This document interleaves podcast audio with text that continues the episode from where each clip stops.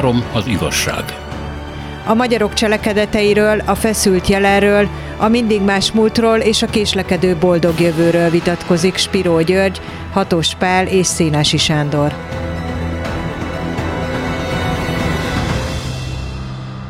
Üdvözlet az uraknak! Három évről fogunk ma beszélni. 1919 és 21 között ennek a három évnek a főszereplője Kosztolányi Dezső, aki eh, akkor az új Nemzedék nevű folyóiratnak volt az egyik szerkesztője, pontosabban a Pardon című rovatnak volt a szerkesztője. Ez Banga Páter érdekszférájába tartozott, és innentől kezdve már világos, hogy mi volt az irányultsága. Hát azt szokták mondani, hogy Hitler Menkampfjának kevés hozzátenni valója volt a Pardon című rovathoz, amelyik hát eléggé megveszekedetten antiszemita volt, és hát Kosztolányi írta ide, bár név nélkül, ezeknek a cikkeknek a többségét.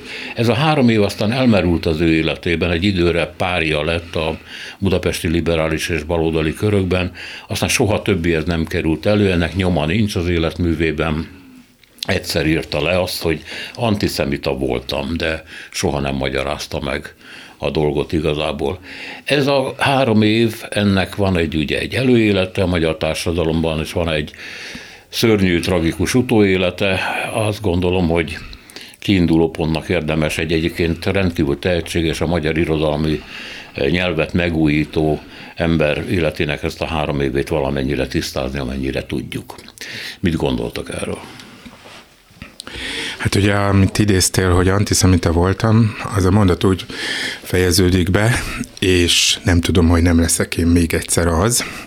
Nem lett az, mert ugye elvitte a rák nagyon fiatalon, 51 évesen, és tény és való, hogy ugye zsidó származású felesége, és emiatt ugye félzsidónak minősülő fia, ugye a holokauszt idején, a vészkorszak idején nagy veszélyeknek volt kitéve, és ugye Harmos Ilona Kosztolányi nevével, ami ugye akár a nyilasok, akár a megveszekedett antiszemiták előtt, mint egy ilyen szeplőtelenül magyar név ragyogott próbált ugye kreditet szerezni magának, vagy egyfajta menedéket a, a legszörnyűbb időkben.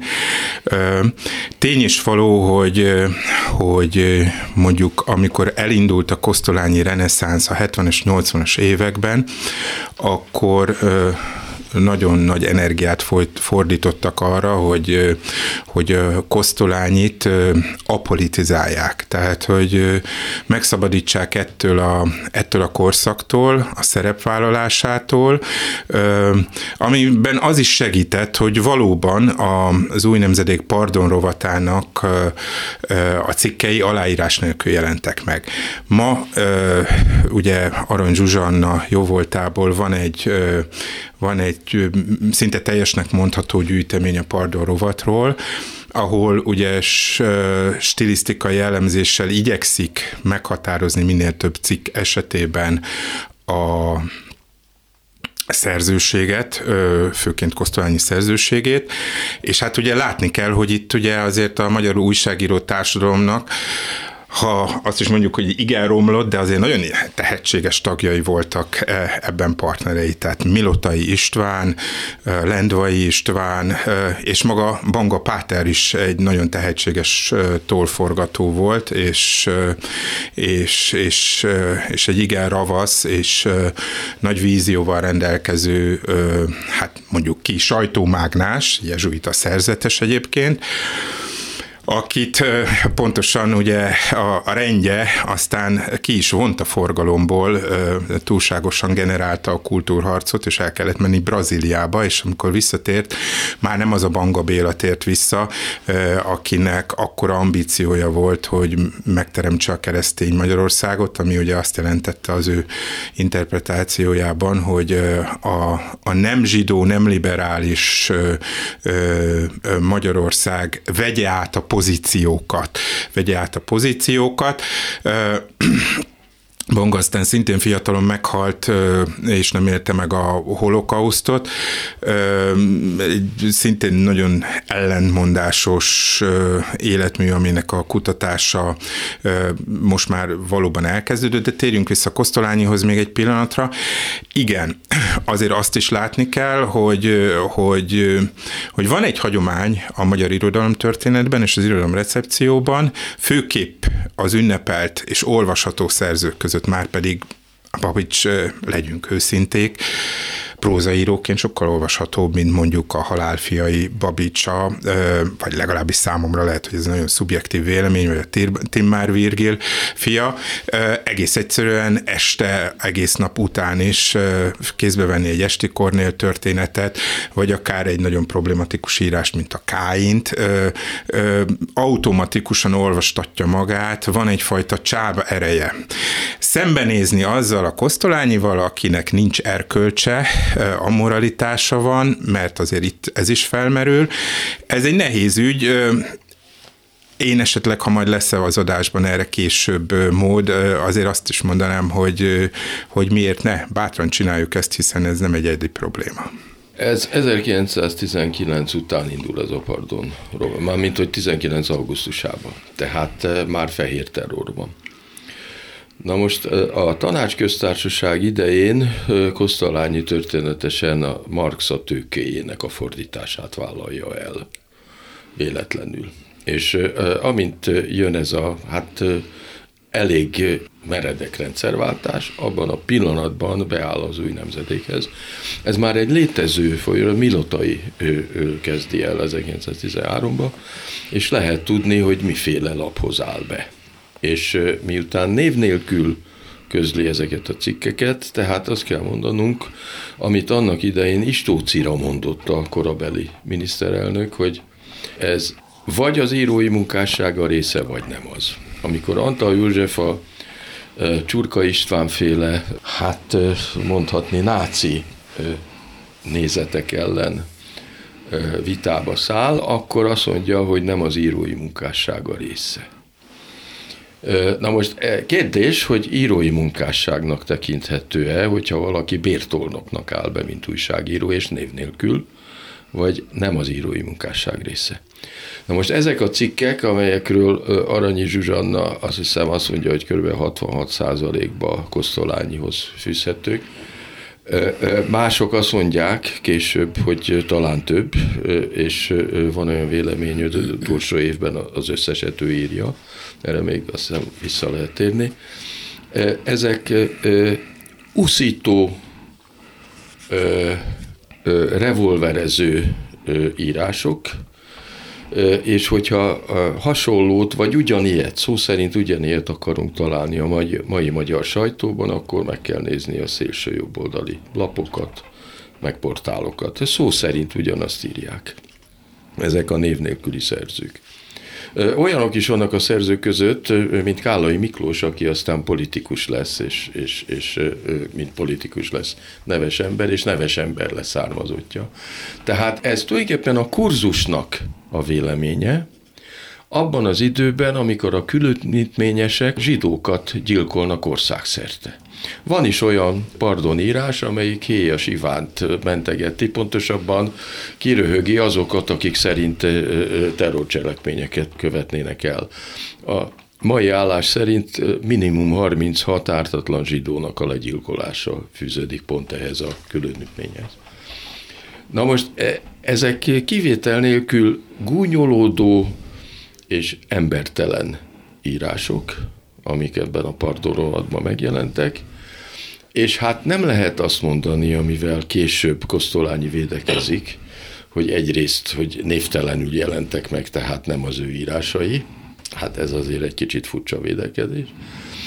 Másrészt pedig azzal sem lehet ezeket az írásokat védeni, hogy ne lettek volna megfizetve. Kosztolányi 3000 koronát kap a rovatban való közreműködéséért, és amikor a Milotai és az ő emberei fölállnak, mert összevesznek a bankapáterrel, akkor Koszolányi is úgy van, hogy elmegy, de aztán visszatartják, mert tízezer koronát ígérnek neki, meg is kapja háromnegyed évig és akkor írja egyedül ezeket a förtelmeket. Ezek förtelmes írások. Természetesen semmivel nem menthettük. 3000 korona az akkor egy professzori fizetés volt és akkor megkapja ennek a háromszorosát. Tehát Kosztolányi azt is írja egy helyütt, hogy csak azok a, a bértolnokok, akik pénzért vállalják. Hát ő pénzért vállalta. Na most Kosztolányi azok közé a magyar szerzők közé tartozik, akik írásból éltek meg. Ami nagyon nehéz feladat, és írtózatosan sok munkát jelent.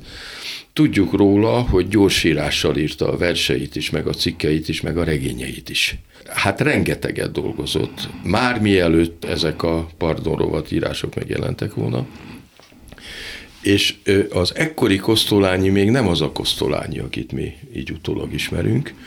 Költőként ismert, és számon tartott, és, és jelentős személy, és novellákat ír. Ez egy érdekes kérdés, mert ebben az időben 21-ben kezdi el a regényírói pályafutását, és 21-ben írja az első regényét, a Rossz Orvost. Tehát nem lehet azt mondani, hogy ezek az írások, amelyekben minden antiszemita közhely jelen van, ne lettek volna gyilkosak, és ne támogatták volna a fehér terrort. Támogatták. Abba bukik bele Kosztolányi, hogy jön a Betlenféle konszolidáció, mert rászórnak Hortira Európából, hogy ne csinálja, amit megszoktak tenni a magyar kormányzatokkal az elmúlt két évszázadban. Hát annak idején ugye a Bachkorszaknak is az élet vége, mert rászóltak Ferenc Józsefre, hogy ezt már nem kéne. És sok mindennek azért volt vége, mert úgy gondolták az európai urak, hogy ez talán túlzás, és ez történik a fehér terrorral is, és akkor konszolidáció jön, és ott marad Kosztolányi megfürödve. Mert az a kurzus, amire ő tett, amit ő kiszolgált, úgyis, mint újságíró, tehát nem mint író, mint újságíró, hát az véget ért. És akkor elkezdődik egy nagyon érdekes folyamat, amit lehet vizsgálni ezektől az írásoktól külön, hogy mennyiben hat a későbbi zseniális regények írójára az, ami vele történt de ez még leírtátok igen a korszakot, meg hogy mi történt, de nem magyaráztuk meg, hogy miért jutott ez az egyébként tehetséges, okos ember ebbe az állapotba. Sokan jutottak, tehát Moritz Zsigmond naplójából is tudjuk, hogy ő... Bocsánat, igen. Moritz Zsigmond soha nem írt, nem írt antiszemita. Bocsánat, azért tisztázunk valamit nem volt kötelező. Mori Zsigmond ugyanúgy az írásaiból élt meg, mint Babics, meg, meg Kosztolányi, ugye?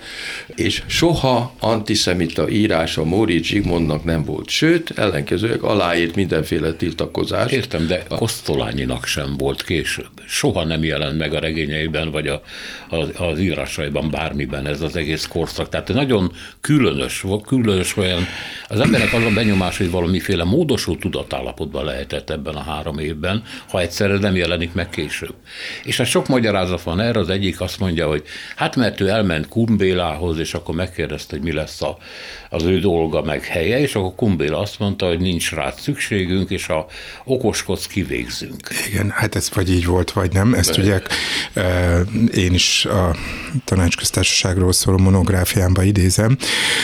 Ezzel az idézettel egy baj van, hogy ezt ugye Harmos Ilona visszaemlékezéseiből tudjuk, tehát a feleség igen, visszaemlékezéseiből. Azt mondta, hogy az est is fölvette volna, csak már később jött a igen. felhívás. Igen.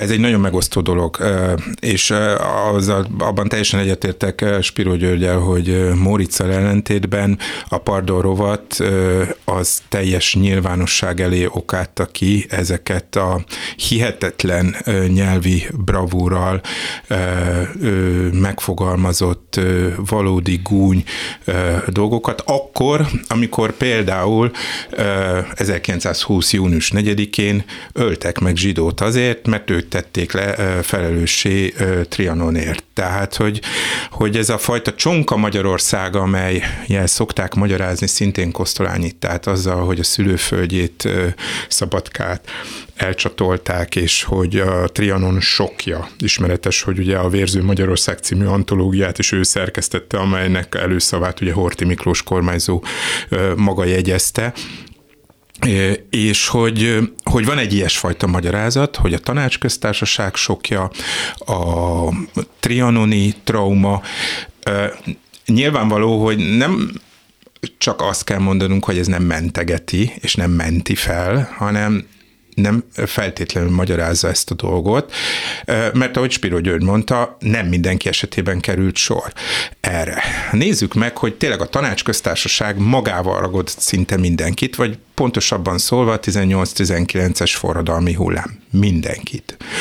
Az Asztóriánál épp úgy ott volt Kosztolányi, mint Karinti, mint Márai.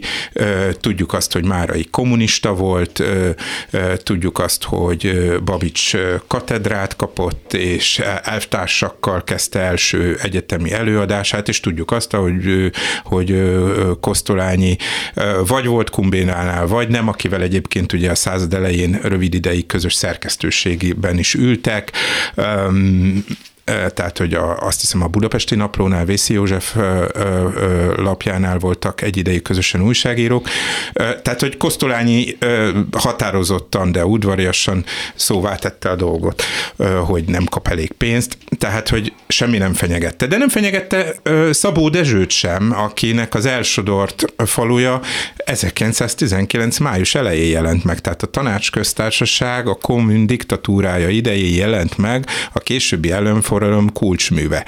És ugye az a nagyon érdekes, hogyha itt van mondjuk három igen jelentős író, Szabó Dezső, Babics Mihály és Kosztolányi, ki hogy dolgozza föl ezt, a, ezt az egészet. Három különleges út, és mind a három végső soron szembefordult a kurzussal. Legbecsületesebben tényleg Babics volt az, aki ugye a Magyar Költő 919-ben című ö, ö, hosszú eszéjében számol le azzal a fajta pacifizmussal, azzal a fajta internacionalizmussal, amelynek, ö, ö, amelynek híve volt, amelynek a nevében lefordította Immanuel Kantnak az örökbékéjét, és amelyben megvallja őszintén, hogy konzervatív lesz, de egyben visszautasítja azt, hogy konjunktúra konzervatív legyen, mert visszautasítja azt, hogy tagja legyen a Szabó Dezső által vezetett Magyar Írók Szövetségének. Az a nagyon érdekes, hogy Kosztolányi és Szabó Dezső, a két Dezső, akik ugye vezérfigurái lesznek ennek a igen erőteljesen antiszemita, és ne felejtsük el, hogy Szabó Dezsőnél is ugyanilyen erősségű, sőt, még erősebb kifejezéseket látjuk, aztán egymással is szembefordulnak, és azt mondod, hogy eltűnik Hát vannak, akik ezzel szemben, például Lengyel András, a szegedi történész azt mondja, hogy már korábban jelen volt az a fajta attitűd, és később is megmaradt, amely ehhez vezette Kosztolányit. Ha jól értelmezem Lengyel Andrást, ő egyfajta morális tartást hiányol ezzel nekem problémám van, mert egy írót nem a morális tartást tesz jó íróvá. Kosztolányit bizonyosan nem a morális tartása tette jó íróvá, nem volt morális tartása 18-19-ben, és utána sem volt. Az viszont tény, hogy például József Attilát sokkal őszintébben és igazabban támogatta, mint a 19-es múltjával becsületesen elszámoló az üldöztetéseket vállaló Babics, aki ugye hiúságból nem tudta megbocsájtani József Attilának a, a bugarait, és hát ugye jelentős része volt abban, hogy József Attila úgy érezte, hogy nem, nem kap elég megbecsülést. Tehát ez egy hihetetlenül bonyolult kérdés. És térjünk vissza egy kicsit, igen, a fehér terror. Tehát az egyik mély pontja ennek a Pardon rovatnak a Nemzeti Gyász című ö, förmedvény, amelyben igazából Somogyi Béla meggyilkolásán ö, viccelődik. Ö, egy igazi propagandisztikus cikk, amiben hát kénytelen elismerni a brutális gyilkosságot, de körülbelül már az első mondatban ö, fellép vádlóként, hogy egy politikai súlyosan ö, ö, exponált agitátorról van szó. Egy hamis közlés, hiszen Somogyi Bélát kicenzúrázták a kommun alatt, Somogyi Bélát utált a Kumbéla, ö, sőt, tehát, hogy, hogy ellenzéke volt. Somogyi Bélát egyébként tényleg borzalmas, brutális módon gyilkoltatták meg, hogy közvetlenül Horti parancsára, vagy csak vagy Horti motivációjára, ez máig kérdés. Ami fontos itt Kosztolányinál, hogy Somogyi Bélának a lánya aztán Hatvani Lajosnak lett a felesége. Annak a Hatvaninak, aki nem csak a magyar irodalomnak volt egy nagy mecénása, de különösen bőkezű munkaadója volt Kosztolányinak, a Pesti Naplónál.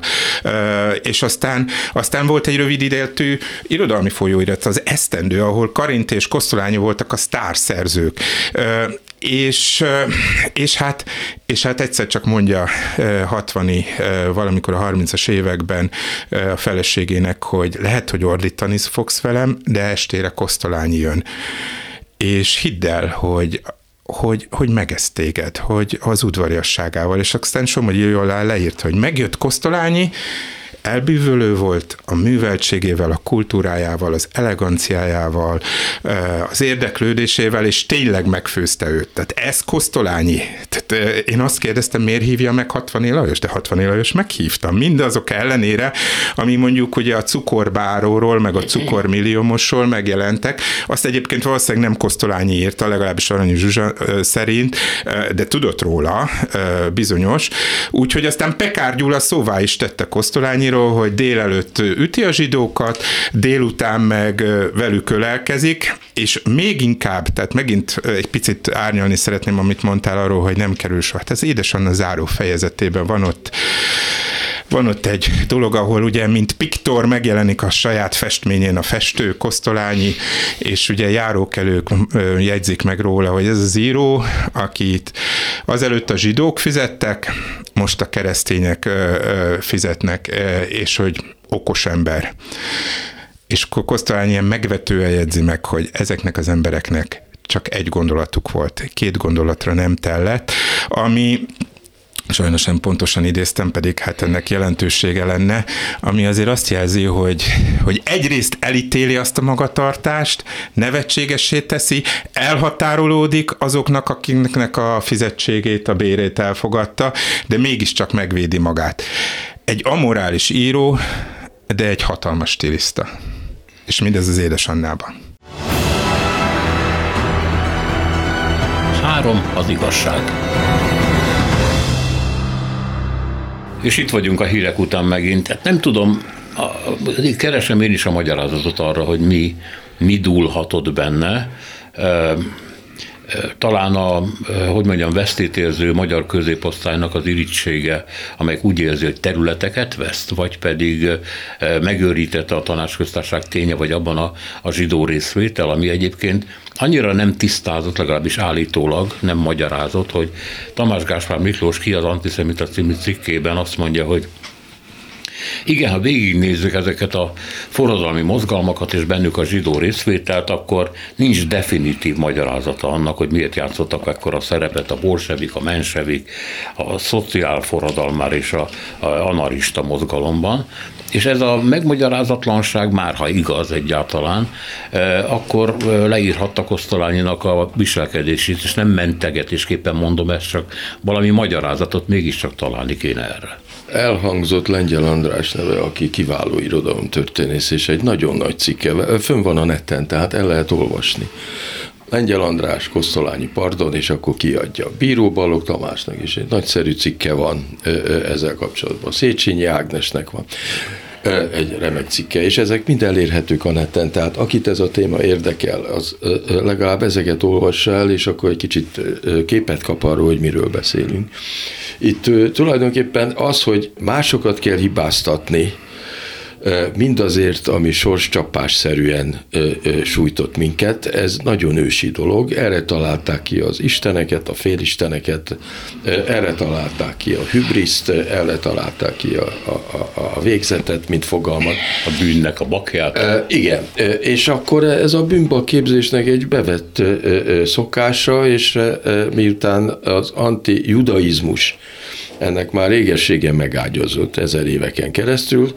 Tehát ebből lett az antiszemitizmus, amelyben a, a, a magyar ideológusok vezető szerepet játszottak. Minden a zsidókra volt hárítható, ebbe a csapdába ment bele Kosztolányi is. Nyilván, hogy voltak neki mindenféle személyes sértettségei, meg nem tudom, nem jó, hogyha a zsidók fizetik az embernek a munkáját, gondolhatta ő.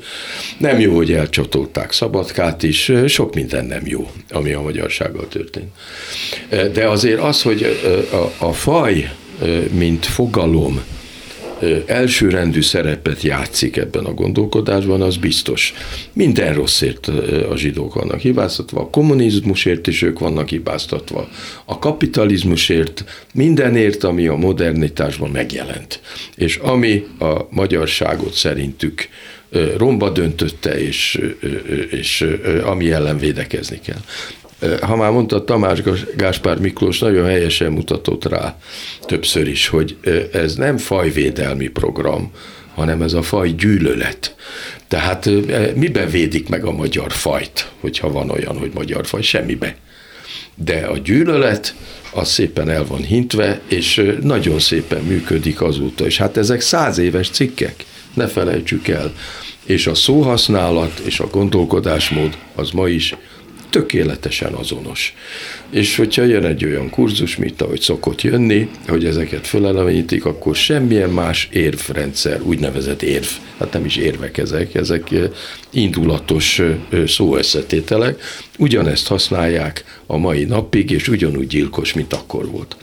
Ami engem érdekel ebből a dologból, az, hogy egy tehetséges ember, hogyan mászik ki a romok alól, és hogyan épít föl egy másik életművet, amelyikben önigazolásul vagy megpróbálja ezt az egészet eltolni magától, vagy történelmi keretbe helyezi, vagy pedig úgy tesz, mintha nem, nem lett volna. Ez nagyon érdekes, engem ez érdekel belőle, majd ha lesz idő, akkor erről fogok beszélni. E, tulajdonképpen azt akarjátok mondani, hogy ő nem nem bánta meg, nem tért meg, hogy úgy mondjam, hanem egyszerűen kikerült egy, egy korszak elmúlt fölül, és akkor neki kellett találni egy e, másik pozíciót, és ezt a pozíciót egyébként a baloldali liberális e, részben zsidó körökben e, találta meg értelemszerűen, és akkor ez hát egy ilyen, hogy mondjam, egy kényszer volt a számára, hogy akkor át kell pozíciálnom magamat, de az ő gondolkodásmódja nem változott meg? Lengyel András ugye elemzi a Kosztolányi féle latin világosságot. Kosztolányi nem volt keresztény abban az értelemben, hogy nem tudta elfogadni a Biblia hitét, sőt, ugye Komlós Aladárnak meg is írja, hogy távol áll tőle a misztikum, távol áll tőle a zsidó keresztény hagyomány, és ugye a Marcus Aurelius versben is egyfajta a zsidó-keresztény morálon felülálló, vagy azon kívül álló világrendbe képzeli magát, amely első látásra ugye egy csupa racionalitás, csupa világosság, csupa derű, de ugyanakkor egy mesterséges világ, amelybe nagyon is belefér az, és erre szintén Lengyel András elemzése fitta fel a figyelmet, hogy, hogy hogy cinizmussal vesszük tudomásul a legsúlyosabb bűnöket. Hát gondoljunk arra, hogy, hogy a Néró a véres költőben. Hát egy, egy fantasztikusan nagy regény szerintem. Ne felejtsük el, hogy a német kiadása elé Thomas Mann írt előszót, aki szerintem egyébként rokonítható morális, moralitás tekintetében Kosztolányival. Szóval a, vére, a Néró a véres költőben, ugye, amikor Néró meggyilkoltatja saját anyját, és lelkismert furdalást érez. Seneca, aki ugye hát egyfajta alter egója, ugye a e, Kosztolányinak magának, azt mondja, hogy államérdek. Nagyon-nagyon érdekes párbeszéd. Megint, megint szózuhatag, megint retorikai fordulatok tömege, ami elcsábít minket. Ha morált keresünk ebbe, ezekben az írásokban, akkor, akkor igen, csak be vagyunk csapva. Ne felejtsük el, tehát Nietzsche kultuszát, illetve azt a kultuszt, ahogy olvasták Nietzsét. Tehát, hogy az erősek erősségét szembeállítva ugye a gyenge, gyengék hitványságával. Én tehát általánosabb értelemben próbálom megérteni. Tehát Kosztolányi nem hitt nem hit szerintem örök értékekben abban a tekintetben, ahogy mondjuk, mondjuk egy ilyen zsidó-keresztény morálba bizonyosan nem fér bele az embertársnak az ilyen diffamációja, rágalmazása, lealacsonyítása, folyamatos, szisztematikus gúnyolódása, vagy akár csak az a cinizmus, hogy azoknak írok, és azok szája íze szerint, akiket egyébként szívből tulajdonképpen megvetek. Mert Kosztolányinál nagy valószínűséggel feltételezhetjük ezt, és az a korábbi édesanna záró fejezetből vett idézet is arról, arról ö, tanúskodik, hogy Kosztolányi nagy valószínűséggel megvetette a fehér terror ö, kispolgári tömegeit, azoknak a végrehajtóit. Talán magát Horti Miklóst is, akit ugye ő maga szerzett meg a Vérző Magyarország előszavának megírására. Itt tehát erkölcsileg tényleg egy nagyon nehéz helyzetben vagyunk, de ismételtem mondom, hogy, hogy ezért ne olvassuk a Vérző Magyarországot, vagy ne olvassunk Thomas Manta azért, mert amit, amit egy apolitikus ember feljegyzéseiben vagy elmékedéseiben leírt, amely ugye a háború és a német imperializmusnak volt a, a, a dicsőítése, hát vagy, vagy, vagy, vagy hát Thomas Mannál is ott a Valzung novellában, tehát annak a, annak a megváltoztatott utolsó mondatában, hát gyakorlatilag felesége zsidó családját állítja pellengére, teszi nevetségessé, snobbá, éppen úgy, mint Kosztolányi. Szerintem ezek valódi dilemmák, és nálunk megszoktuk, hogy az írót profétának tartjuk, erkölcsi nagyságnak. Kosztolányi nem volt az, de ettől írói nagyság. Igen, jó, hogy a Néró, a véres császár az, az szóba került, mert szerintem az anyaghoz képest, amit ki lehetett volna hozni belőle irodalmilag, ahhoz képest gyengemű. Ahhoz képest halvány, erő önigazolás az egész tulajdonképpen, és hát Szeneka hosszú, színikus tirádái. Hát bizony azok, azok ezt a kosztalányi mentegetőzést próbálják ottan elénk állítani. De elég nehezen szerezte meg azt az előszót a Thomas Mann-tól, és Thomas Mann, ahogy szokta, igen semmit mondót írt ebben a kis előszóval. De hát nagyon fontos volt persze Kosztolányinak, hogy jelenjen meg mindenféle nyelveken. De ami ezután jön, az a fantasztikus, hogy tulajdonképpen az egérút a nagyművekhez az ennek az egész problematikának az eltolása. Hogy ez nincs.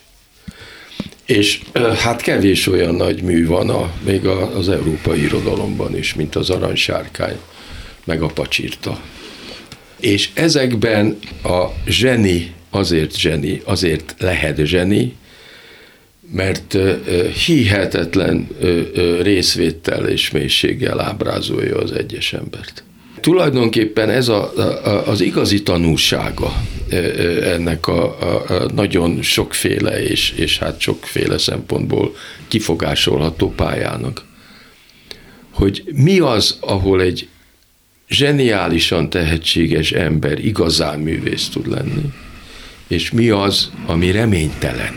Ez a tanulsága ennek a dolognak hogyha valaki Thomas Mann megnézi, ott is azért meg lehet állapítani, hogy mi a művésznek a feladata, és mi nem az. És az édes Anna is, ugye a bevezető, meg a, tulajdonképpen a keret az, ami egy kicsit utal erre a politikumra, és mondjuk ez a családi kép, ugye, amikor benéznek, és ott van a gyerekkel együtt, ugye, a, a szerző család. Ez egy kicsit olyan, mint amikor Kumbéla ugye elrepül a repülőn a, a regény elején, de ami közte van, az csodálatos. Az a legnagyobb ö, ö, francia és orosz regényekkel mérhető.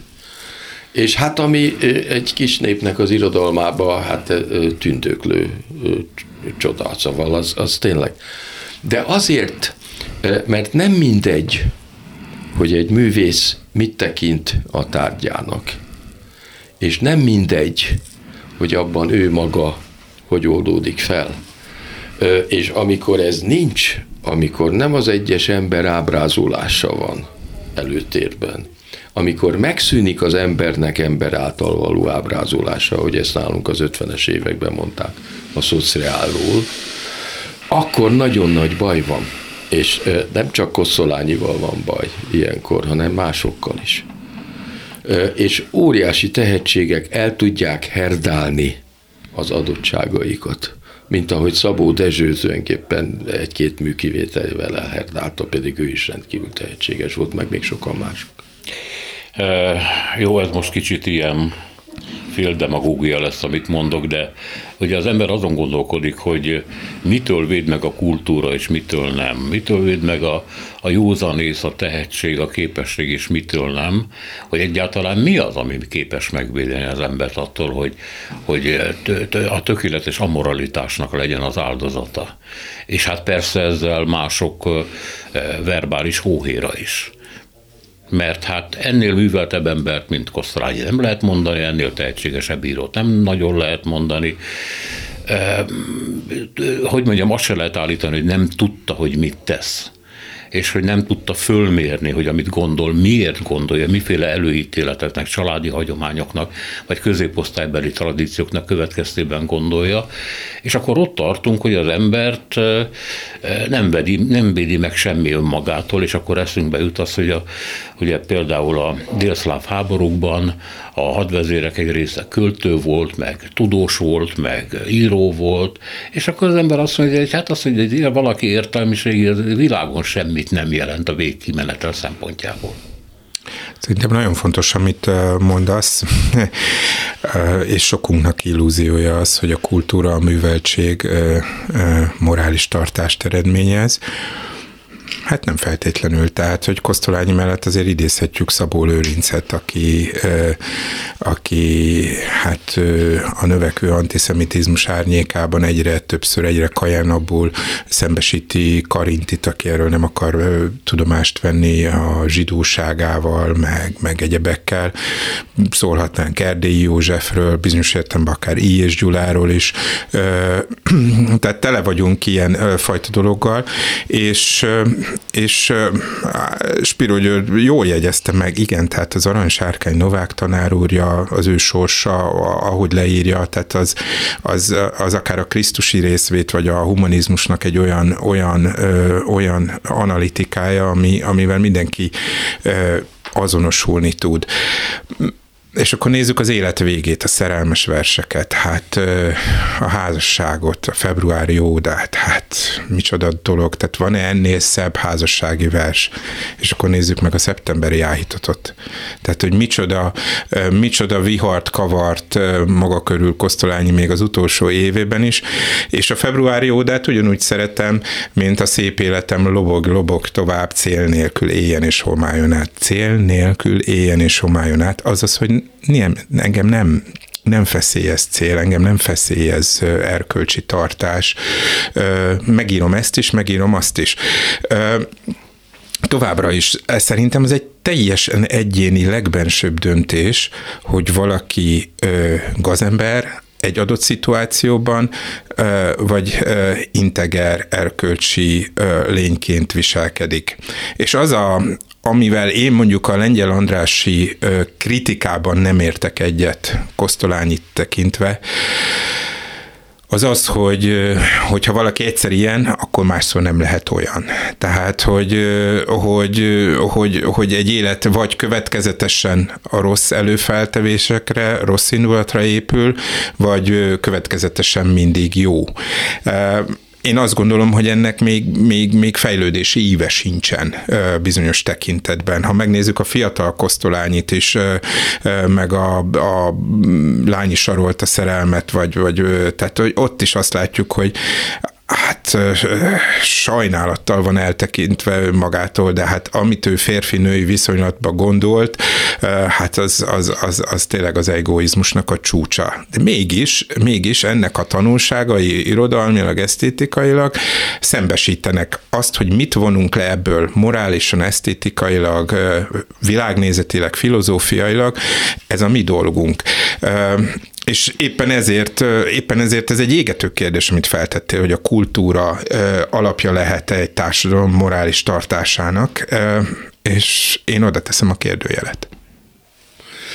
Igen, még a halóti beszédet se felejtsük el, ami hát kevés ilyen megrendítő vers van a világirodalomban. Tehát a kései kosztolányi versek azok nagyon nagyok tudnak lenni Én nem nagyon vagyok oda egyébként a fiatalkori versektől, meg ez a szegény kisgyermek panaszai, meg a, a, a szegény férfi panaszai. Hát ezek, ezek mondjuk annyira hát csináltak meg. Hát a mache, ugye, amit szoktunk erre, ezekre a dolgokra alkalmazni. Sőt, hát tovább megyek. Valóban itt a regények korszakának a lezártával az újabb novellák azok nem feltétlenül jelentenek fejlődést, és én egyáltalán nem osztom azoknak a vélekedését, akik az Esti Kornél novellákat nagynak nagyra tartják. Szerintem az becsapás az egész, és az kibújás az írói feladat alól. De minden esetre én úgy nézem a dolgot, hogy egy, menthetetlen a mi úszítás, mindegy, hogy ki csinálja. Menthetetlen. Kettő, a remek műveket el kell ismerni, és örülni kell nekik. Na most kérdés, hogy mi marad meg egy életműből? Mi marad meg egy ilyen nagyon bonyolult és, és ellentmondásos életből? Én azt mondom, hogy a remek művek maradnak meg. Azért szeretjük Kosztolányit, mert a remek műveket megírta. És a többi az, ha szerencséje van egy országnak, elsüllyed az időben. Nem volt szerencséje Magyarországnak, nem süllyedt el az időben, és tovább gyártják remek művek nélkül, és azok reménye nélkül, tovább gyártják azt az uszító irodalmat, ami a Pardon is jelen van. Ez pech. És visszatérve arra a kérdésre, hogy mi ellenvéd meg a, a kultúra, az önértékelés, a művészet, bármi? A kultúra az önmagában fantasztikus, hogy létezik. Hogyha nem lenne, akkor igen-igen sivár lenne az életünk, és mindazoknak az élete, akiket elzárnak a kultúrától, és Magyarországra erre mindig volt tendencia, és most már olyan szinte kizárólagos a tendencia, azok szánalomra méltók. Igen, nagyon érdekes, hogy ugye itt az antiszemitizmusról is beszéltünk, de de hát ugye az Európához való viszonyról is beszélni kell a Pardon rovat kapcsán, tehát hogy azok a gondolatok, hogy Európa, Nyugat, hogy a balkanizálásunkra törekszenek, meg stb., ez, ez jelen van a Pardon rovatban, hogy egyedül vagyunk, és hogy mindenki más szembe jön a, a, a történelem országútján, bolondul és igazságtalanul. Ismételten mondom, ezzel egyetértek, az, az úszítása nincsen mentség. Azt viszont le kell szögezni, hogy nem ismerek gyakorlatilag a 20-as évek elején olyan megnyilatkozást a magyar sajtóban, ami mentes tudott volna maradni a, az antiszemita beszédmódtól. Tehát egy igazán bátor liberális Száz Zoltán is Sájlokról beszél, Gratz Gusztáv is a zsidók másságáról beszél, pedig, pedig hát ugye aztán tudjuk, hogy Mauthausenbe is elhurcolják tisztességessége miatt egy Pető Sándor jusson eszünkbe, aki szintén ezen a környéken mozgott. Tehát az bizonyos, hogy egy olyan tömény gyűlölettel teli és, és a nemzetet megosztó atmoszféra uralkodott, amelyben ez bizonyos értelemben nem, nem, nem emelkedik ki, hanem ennek része, integráns része, és ezen is el kell gondolkozni, hogy, hogy létre tud-e jönni ilyen atmoszféra újból, és itt se lehetünk biztosabban, hogy a magyar történelemben nincs az ismétlésnek ereje. Tehát azt mondod, hogy a mesterségesen teremtett, szított, propagált közhangulat elől nagyon nehéz menekülni. Mert ez egy önálló, hogy mondjam, csak önállóságot, de magányt is jelent. De nincs ez mesterségesen szítva. Hogyha az ember megnézi 1875-től kezdve, amikor az Istóci az a nevezetes beszédét a parlamentben elmondja. És aztán pár év múlva ott van a Tisza Eszlári per. Tulajdonképpen a, a, az értelmes hazafiak akkor azon dolgoztak a kiegyezés után, hogy a zsidókat magyarrá tegyék, és segítsék az asszimilációjukat. És azért cselekedtek így, mert fölmérték, hogy a Habsburg magyar birodalomban, ebben a történelmi Magyarországban, amit ugye mások Hungáriának neveznek. Ebben a magyarok kisebbségben vannak a nemzetiségekhez képest, és a magyarságnak primér érdeke, hogy az itt lakó zsidókat, akik létszámban erősen gyarapodtak, magyarrá tegyék, és ne hagyják őket se osztráknak, se németnek, se románnak, se szlováknak, se szerbnek lenni, se horvátnak lenni. És ebben volt egy közmegegyezés a liberálisok részéről, hogy ez a követendő politika, tekintet nélkül arra, hogy ez a vallás eldobásával jár-e a zsidók részéről, vagy kikeresztelkedéssel, stb. stb. Na most ugyanakkor azonban a munkásság és a parasság közé, körében rendkívüli módon hódított az antiszemita gondolat, és az 1880-as években volt egy csomó per az antiszemiták ellen, mert ez a népi antiszemitizmus, ez mindenféle rablásokban, meg utonállásokban, meg gyilkosságokban realizálódott. Általában ezek a perek, most véletlenül utána néztem az elmúlt hónapokban, ezek a perek fölmentéssel végződtek, vagy a vizsgálati fogságot figyelembe véve letöltöttnek minősültek. Volt egy csomó ilyen antiszemita per Magyarországon. De ez azt jelenti, hogy megvolt a népi alapja. Tehát volt mire építeniük azoknak, akik aztán fölülről értelmiségi oldalról ezt megcsinálták. Tehát ez nem úgy van, hogy valami alap nélkül indoktrinálható a népbe, hanem ahhoz kell valami, ami már eleve létezik. Ezt nem mentségül mondom, csak hogy tekintsük a dolgot reálisan. Kosztolányi nem az úgynevezett népből jött. Na de e, tudta, hogy miből jön, és hogy ez, a, ez az ország milyen, hát pontosan tudta ő is, meg Adi is pontosan tudta. Másra építettek, más rétegekre és más nézetrendszerekre építettek. Nem véletlen, hogy aztán Adit Kosztolányi elég csúnyán megtámadta a halála után. Igen. Köszönöm szépen, hogy itt voltatok. Köszönöm Hatos Pálnak és Pirro Györgynek. Kosztolányiról meg egy fura három évről beszéltünk, ami, hát hogy itt a beszélgetésből kiderült, nem is volt olyan nagyon furcsa, hanem nagyon is beépült abba a korba, meg talán Kosztolányi életébe is. Köszönöm szépen. A műsor Selmec János szerkesztette, a műsorvezető Szénási Sándor volt. Köszönjük a figyelmüket, minden jót!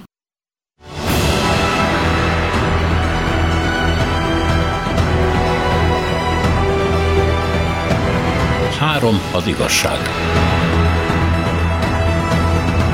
Szénási Sándor műsorát hallották.